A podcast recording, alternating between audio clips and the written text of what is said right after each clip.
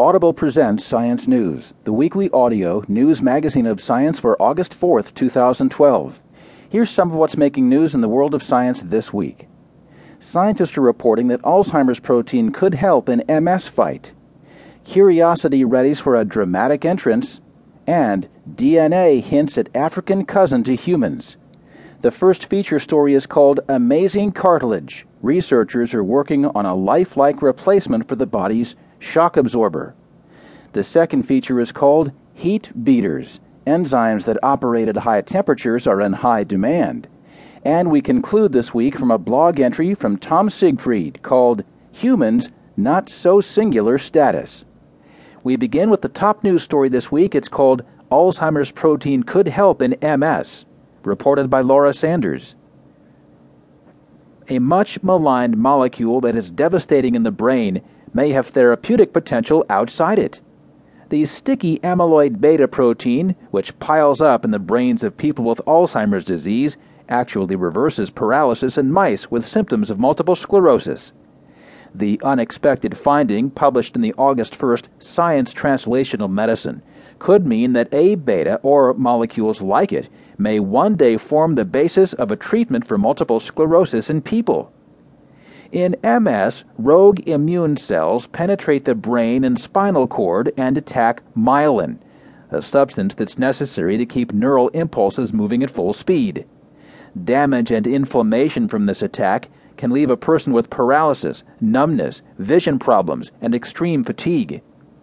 A beta is found in the brains of people with MS, but scientists do not know precisely what effect it has there, if any.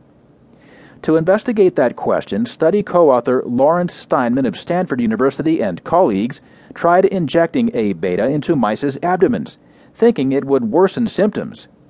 We expected that either nothing would happen or the disease would worsen because this is an infamous, villainous molecule, he says. Instead, the mice got better in several different kinds of mice designed to have symptoms similar to the human disease. A beta injections into the body reduced paralysis and lowered brain inflammation. The outcome, Steinman says, was unmistakable. To do its good work, A beta didn't need to enter the brain, the researchers think.